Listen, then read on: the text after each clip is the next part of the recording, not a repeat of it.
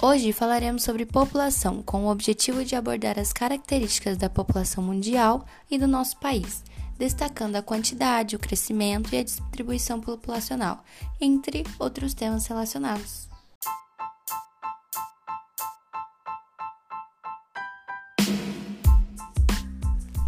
Me chamo Quézia, estudo na Escola SESI de Caçapava e, como já viram, vamos falar sobre população.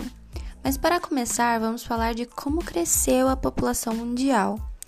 Até a primeira Revolução Industrial, no século XVIII, o contingente populacional era inferior a 1 bilhão. Porém, a população da Terra aumentou de forma muito rápida e, conforme dados divulgados em 2010 pelo Fundo de População das Nações Unidas, atingiu a marca de aproximadamente 6,9 bilhões de habitantes. Um fator que contribuiu para o aumento populacional foi o desenvolvimento tecnológico, proporcionando avanços na medicina que prolongam a expectativa de vida. Estimativas apontam que a Terra será habitada por 9 bilhões de pessoas até o ano de 2050.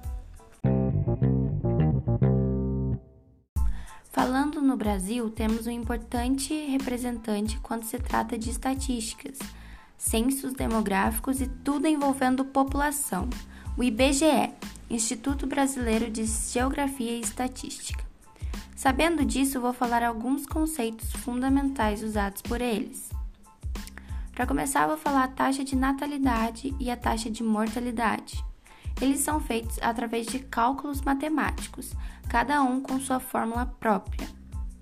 A taxa de fecundidade é a média de número de filhos das mulheres entre 15 e 45 anos. Mortalidade infantil é o número de crianças que morrem antes de completar um ano de vida. A expectativa de vida é a idade média que a população alcança. O crescimento vertical é a diferença entre o número de nascimentos e o número de mortes. Temos as migrações também, que são movimentos duradouros da população, e se dividem em imigração, que é a entrada da população em alguma região, ou emigração, que é a saída dessa população.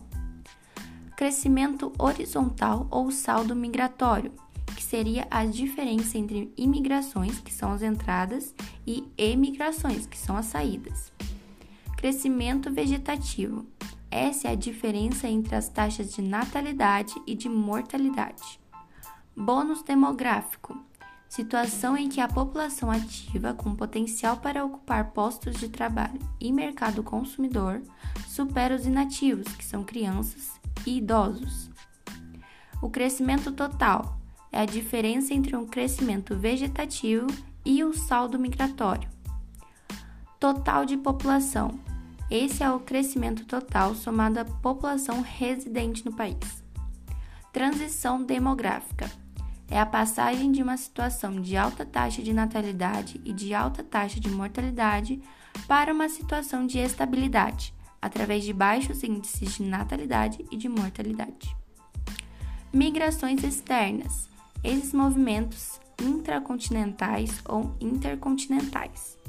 Migrações internas são movimentos intrarregionais ou interregionais. Êxodo rural. Esses são os movimentos duradouros no sentido campo-cidade, que as pessoas saem do campo para a cidade. Êxodo urbano são os movimentos duradouros no sentido cidade-campo, as pessoas saem da cidade para ir para o campo.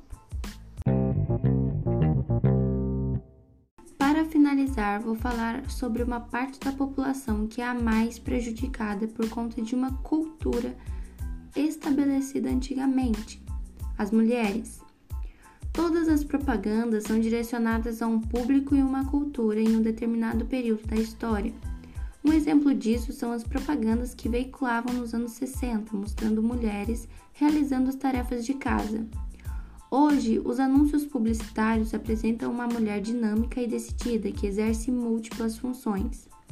Estimativas revelam que as mulheres representam cerca de 41% do PA, população economicamente ativa, e 25% das residências brasileiras são chefiadas por mulheres.